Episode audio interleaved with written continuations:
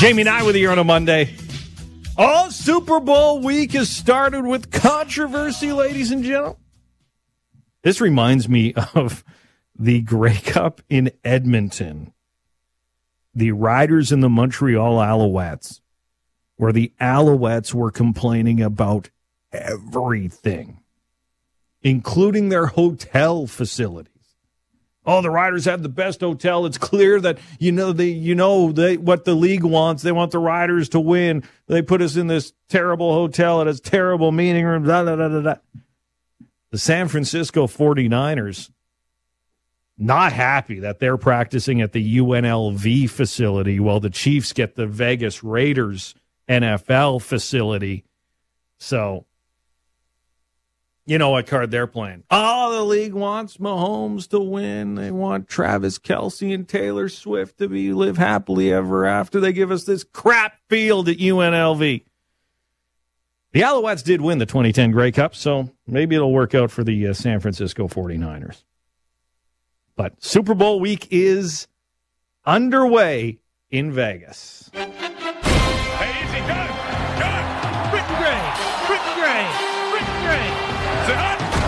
On? Football at four with Britton Gray. Football.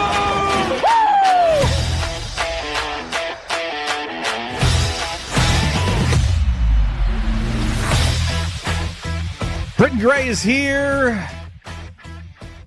Bumped on Friday, by the way. Got bumped on Friday. But when Corey Mace shows up, you, sorry, Britton, you're going to get bumped every single time. Yeah, sure, whatever. it happens. Yeah. Uh, nice chat with uh, Corey Mace at the uh, Kinsmen Sports Celebrity Dinner as uh, he was uh, on stage with Jorgen Hughes.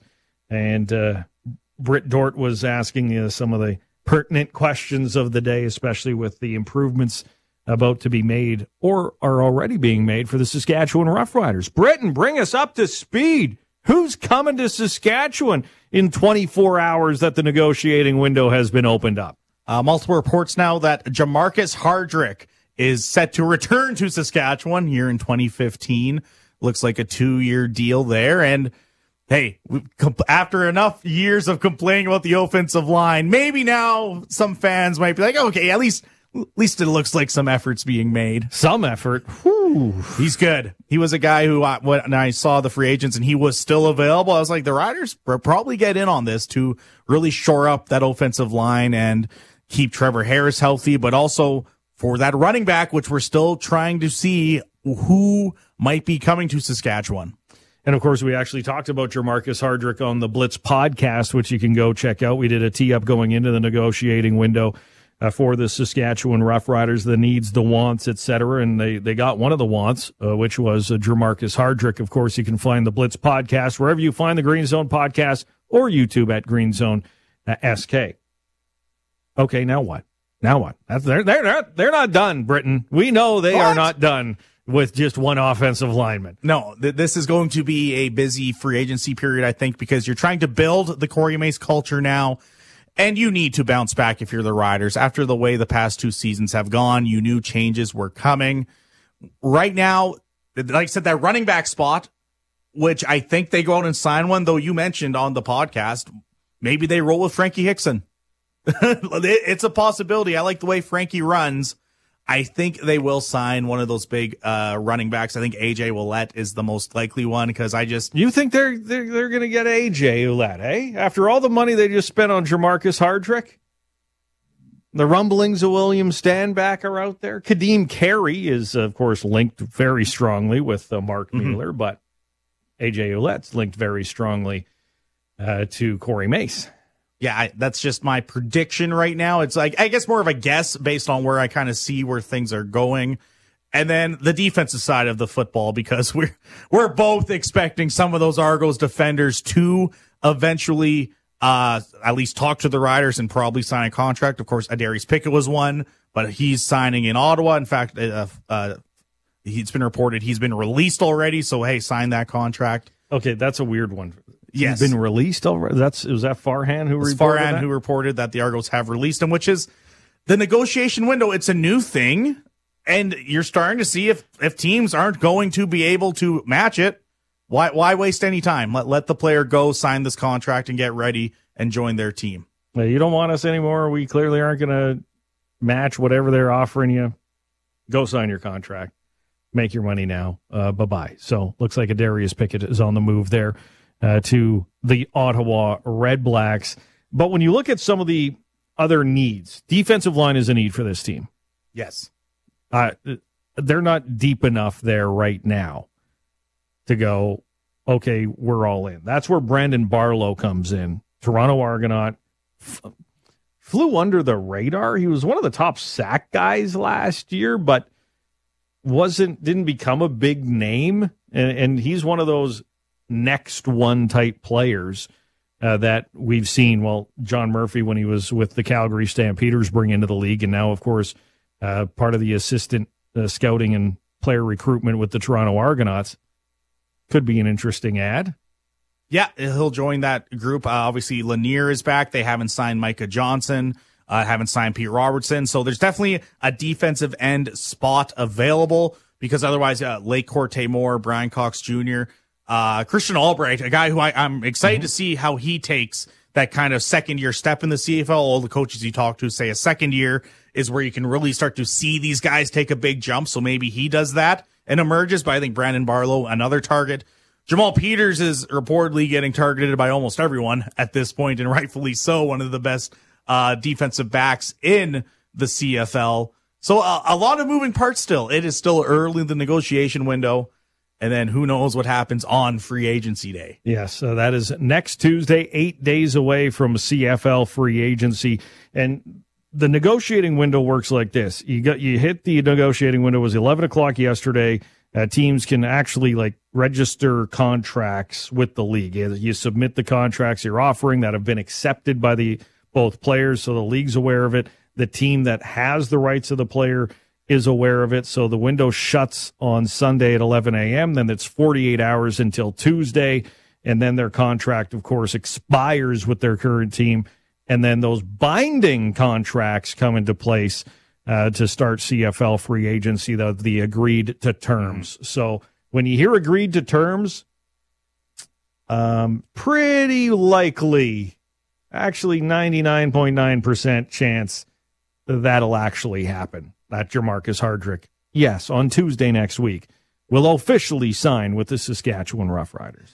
Yeah, it's uh, very rare. There, there is the chance that I, I mean, hey, well, Jeremy O'Day and Corey Mace both told me we don't talk about anything until the ink is dried yeah. and submitted to CFL headquarters. Exactly. And hey, a lot of eyes are on Winnipeg because it's the Brady Oliveira contract. How high does that go? But if they don't end up signing Brady, that opens up some uh, cap space for them to work a little bit more with. Well, you look at the Winnipeg Blue Bombers and, you know, Winston Rose, Dalton Schoen, Brady Oliveira. If they looks like Jermarcus Hardrick is coming here. Demario Houston Demario is another Houston one expected to is, go to the market. Yep. Uh, Jeff Gray is another offensive lineman. Their return man, Janarion Grant. Whew. At one point, we knew it was going to happen. All these great players will want the money, and you're out of it. It's a cap era. You can't afford them all. Will Britton finally be able to predict the downfall of the Winnipeg Blue Bombers and be correct in 2024. I would tend to argue I was a little correct last they year. They made it to the Grey Cup for the fourth but straight they weren't as dominant as they had been. If it wasn't for Cody Fajardo throwing up a prayer on third down, they're Grey Cup champions. Like, okay, you I, were wrong. Just say you, know, you were wrong about 2023 Winnipeg I wasn't wrong. I was partially correct. There's a difference. You have hung out with me and Drew far too long. uh, it's, it might be rubbing off on him, ladies and gentlemen. My apologies to the Gray family uh, because you get to the point of never admitting you're wrong.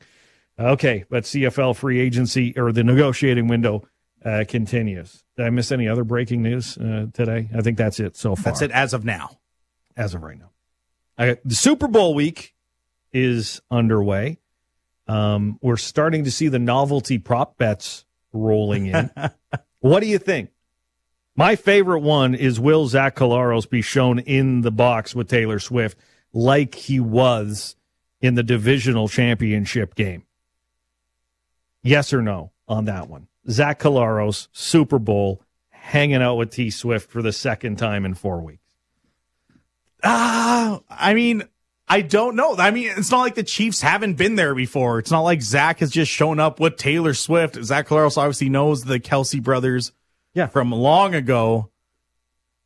I just want to know whose job it's going to be to just watch for Zach Collaros in the in the box on the television broadcast. Who whose only job during Super Bowl is to be paying attention when they show the box and see if you can catch half of Zach Collaros' face.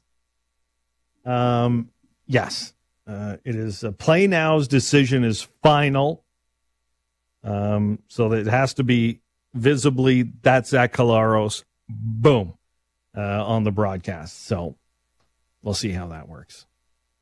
I think I think it's a no. I think Taylor's going to have her own box, and sh- it'll be he'll it'll be Jason Kelce, and you'll see Zach Collaros in that one. But I don't think they're going to be together.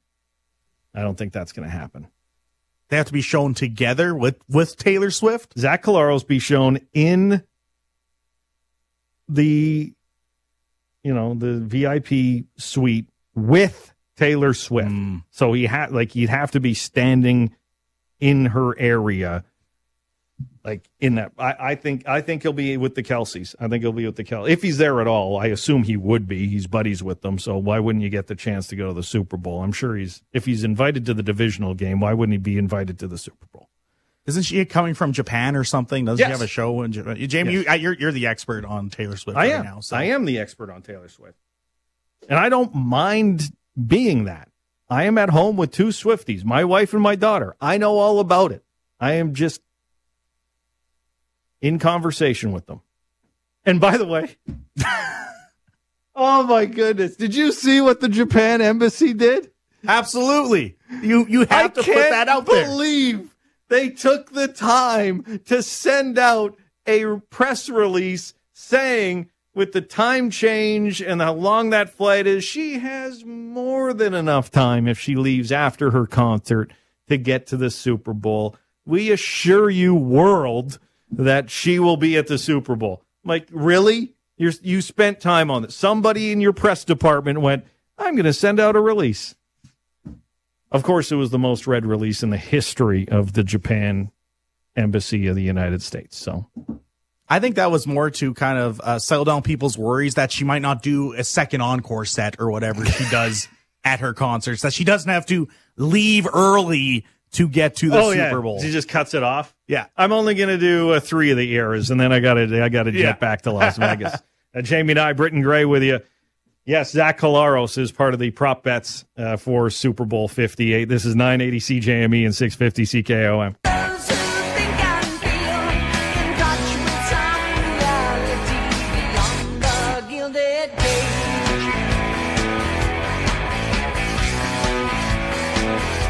I'm Jamie Nye. This is the Green Zone on another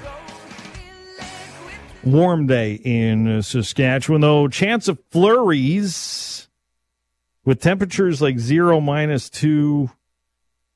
Hopefully, the highways don't get too slippery out there because the thaw and the freeze and the rain that was happening in uh, some areas of Saskatchewan last night might have better ice conditions on the highways than we do the outdoor rinks that are getting absolutely pounded uh, by this weather.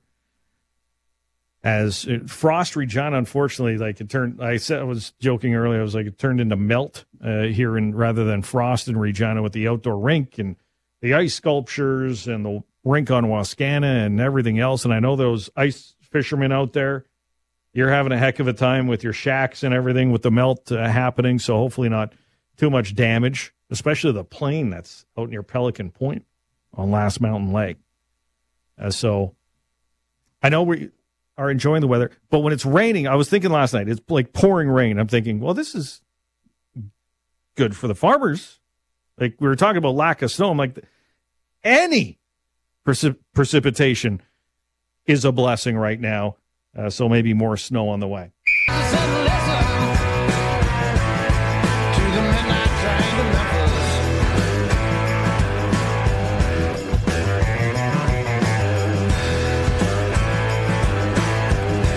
I'm Jamie Nye here in the Green Zone. I'll say one thing. Grammys needed more Chris Stapleton last night. Just saying. Any Chris Stapleton would have been great last night uh, for uh, the Grammys. Uh, more coming up. Belton Johnson coming in. Of course, Super Bowl week is upon us. Plus, I'm going to get uh, Belton's thoughts as well on the big news in CFL free agency with the negotiating window. Uh, Belton Johnson played right tackle in the Canadian Football League, and now the Rough Riders got a big one coming over from the Winnipeg Blue Bombers. His nickname is Yoshi. Yoshi is green if you're a Mario fan. Makes sense that he'd be a Saskatchewan Rough Rider. That's the report from uh, Three Down Nation and Green Zone CFL analyst Justin Dunk that Jermarcus Hardrick has signed a two year deal that'll make him the highest paid American offensive lineman in the Canadian Football League. That deal won't be made official until next week when CFL free agency officially begins. Right now, it is the negotiating window. But at this time, as always, we talk some hockey.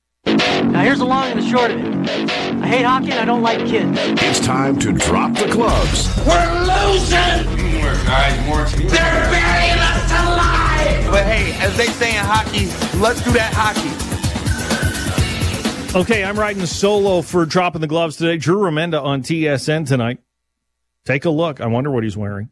Um, it is the American Hockey League All Star festivities going on in San Jose. So they asked Drew to be a part of that. He was doing the skills competition yesterday, doing the game tonight. And I wanted to start off with the NHL All Star festivities, specifically one event skills competition on Friday night. I'll be honest, it has been a bit of a letdown in recent years. They have tried really hard to make it cool. Remember in Florida, they were out at the beach firing pucks. And I was like, what has happened? In St. Louis, they had that weird shot from the upper deck and nobody was making it. It's like they come up with these grandiose schemes and they, they, then they don't think of we should actually have hockey players try this first to see if they can actually pull it off rather than embarrassing them on live television and having like zero points. You, you got nothing. It was like Jason Kelce at the, did you see the Pro Bowl? They did an event for snapping and he got five points. He hit the target once because he's a center. He's not a long snapper. Like Jorgen of the Rough Riders probably would have got 25 points. But the long snappers aren't really there at the Pro Bowl. But Connor McDavid was consulted and he said, let's, first off, I think I can win, so let's make it a million dollar prize. And we'll do the basic skills. We will do accuracy, hardest shot, fastest skater. They threw in a couple of obstacle courses with skills like you're going forward around a pylon, then you have to go backwards. I think Connor McDavid cheated on that one because he turned forwards again way too early, where Quinn Hughes went first and he went backwards all the way to the next pylon, then turned. I think McDavid cheated his way to a win on that one, to be quite honest. And then everybody watched McDavid do it and went, oh, we can turn that early? Quinn Hughes was probably thinking, well, that's good to know. But I digress.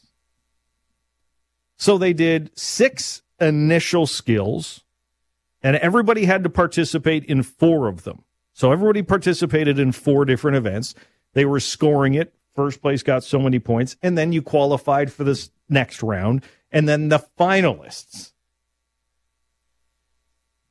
And yes, Connor McDavid won. But I found the skills competition way more entertaining than I have in years because I was at the Kinsmen Celebrity Sports Dinner and I came back to the hotel room and it was just starting. Again, it was like 11:30. I couldn't tur- I was like I should really go to sleep. I've uh, got to drive back tomorrow, but I was like this is I want to watch this. Thankfully I hadn't known yet because I hadn't really looked that deeply on social that Connor McDavid did win. Elias Pettersson was up there. I'm thinking, am I going to be right? I wasn't. It was Connor McDavid. But what did you think? You are the fan. You are the one who votes thumbs up, thumbs down right now. What do you think of the skills competition? Thumbs up. Do it again next year. Same format, except for Nikita Kucherov can go pound sand. Never want to see him in a skills competition. He was one of the only guys who clearly didn't care to be there. He got booed and deservedly so at the NHL Star. I felt bad because Connor Bedard's sitting right there. You would have known he would have died to be in that event, but he hasn't been medically cleared to play.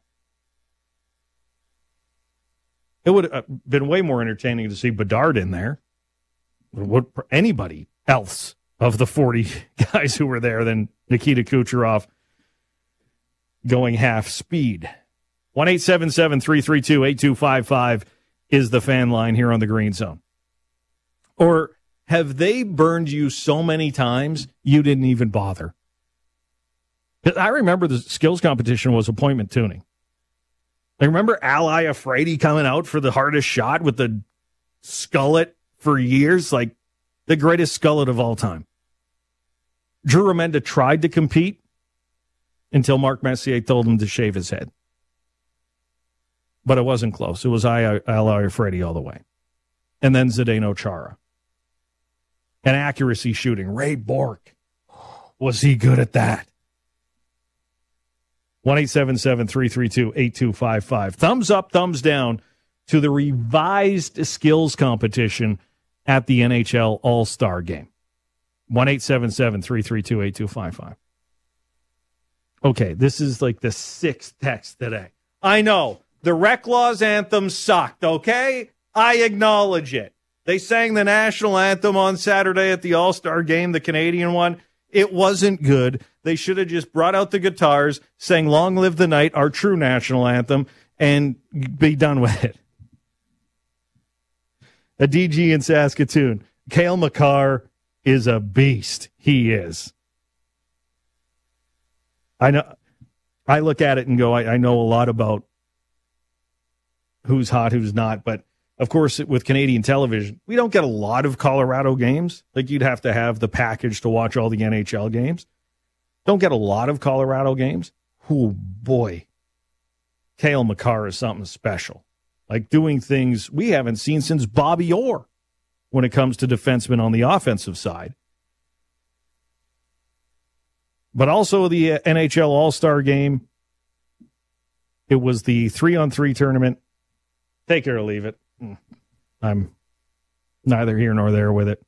I turned it on. Oh, it's going to a shootout. But I was watching the tankard at the same time on Saturday, too, on the uh, 3 4 game or whatever. It was, it was going back and forth. Oh, they're going to a shootout? Okay, I'll watch the shootout. Okay, move on. And then I was thinking, oh, it's going to be the Toronto guys winning in Toronto. And then it was. And it felt kind of scripted a little bit. Like, let's give it to the Toronto guys. McDavid already won his million dollar prize the night before. Let these guys have their fun. And then David Pastrnak, ladies and gentlemen. Oh, bless his heart. Even though he's never won a Stanley Cup, but Boston has. But he wasn't on the team back then.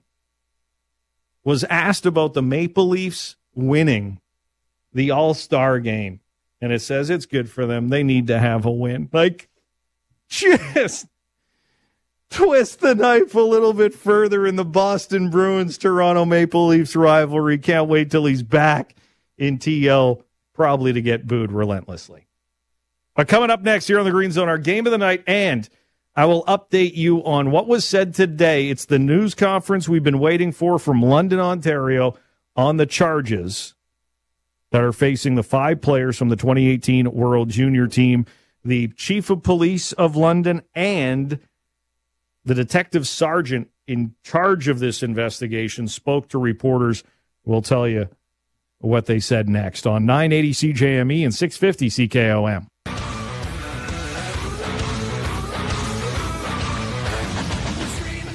Jamie and I with you here on the Green Zone. Still to come, Belton Johnson gets you ready for Super Bowl week in Las Vegas. We'll also talk a little bit about the CFL news with Jermarcus Hardrick agreeing to terms on a deal with the Rough Riders, as reported by a Green Zone and CFL analyst Justin Dunk from Three Down Nation. But first off, our game of the night tonight. There's a couple of two games in the NHL that could be game of the night. The Islanders trying to get back into that playoff push with Patrick Roy against the Toronto Maple Leafs, but Colorado, New York Rangers. I'm going to land there on game of the night. Sorry to Drew Remenda, AHL All Star game on TSN, but um, going to go Colorado, New York uh, for the Rangers as the game of the night. Earlier today in London, Ontario, police chief and the detective sergeant in London addressed the media for the first time since five players from the 2018 team officially were charged with sexual assault. Michael McLeod got an extra charge as well in the case that stems from the 2018 Hockey Canada event in June of 2018, in which the allegation is at a downtown hotel in London. It's alleged that five members of the team sexually assaulted the young victim in this case. But it was the next day, and this happened on June 18th, overnight into the 19th. It was early on June 19th of 2018 when the call came. This wasn't like she came around in 2022 when everybody got way more knowledge of this case, any knowledge of this case. It was 2018, the next day that the call came in. She cooperated with police. There was an investigation. In February of 2019, no charges laid. Then the settlement came out, and the news started to come out more on what was going on in London in 2018. And that's where Detective Sergeant Katherine Dann picked up the story today. In July of 2022, our service elected to review the 2018 investigation and asked me to lead the review. Having been assigned to the sexual assault and child abuse section in September of 2020, I had not been involved in the original investigation and had no knowledge of it. Upon review of the occurrence, it was determined that there were additional steps that could be taken to advance the investigation. As a result, the investigation was reopened and a team of investigators were assigned. I would like to make it clear that the victim in this matter has fully participated in this investigation from the time it was initially reported to police until today. When the case was reopened in 2022, our team explored investigative opportunities in addition to the 2018 investigation. Those leads were followed, additional witnesses were spoken to, and we collected more evidence. I can confirm that some of this evidence was not available when the investigation concluded in 2019. So that helps clarify a little bit on the big question of why now. Why was this brought forward in 2018 and no charges until 2024? When I heard that today, I'm like, so uh, the investigators didn't do a good enough job investigating? Like when she says, uh, probably some other things could have been done and we found more information, talk to more witnesses and, oh. And it, by the way, the more digging that's being done now, we're finding out more about the London Police Department and investigating sexual assault historically. Not good. And there was a lot of questions to the police chief, and deservedly so. Why should the public trust that now you have done a good enough job to prosecute, get the evidence to get a conviction? That's their job with the Crown and an investigation. And as you heard, well, Katherine Dann wasn't around uh, back in 2018, 2019. She arrived in September 2020. And they say they've done a lot of work since that time on best practices in investigating sexual assault. But we'll see where it goes from here. April 30th, the case was actually in court today. The players weren't there. You're not going to see the players until, and if this goes to trial, um, is what is believed. So it was the lawyers representing the players. Uh, next court appearance, April the 30th. But as many experts say, don't expect this to go to trial for upwards of 18 months, if not longer than that.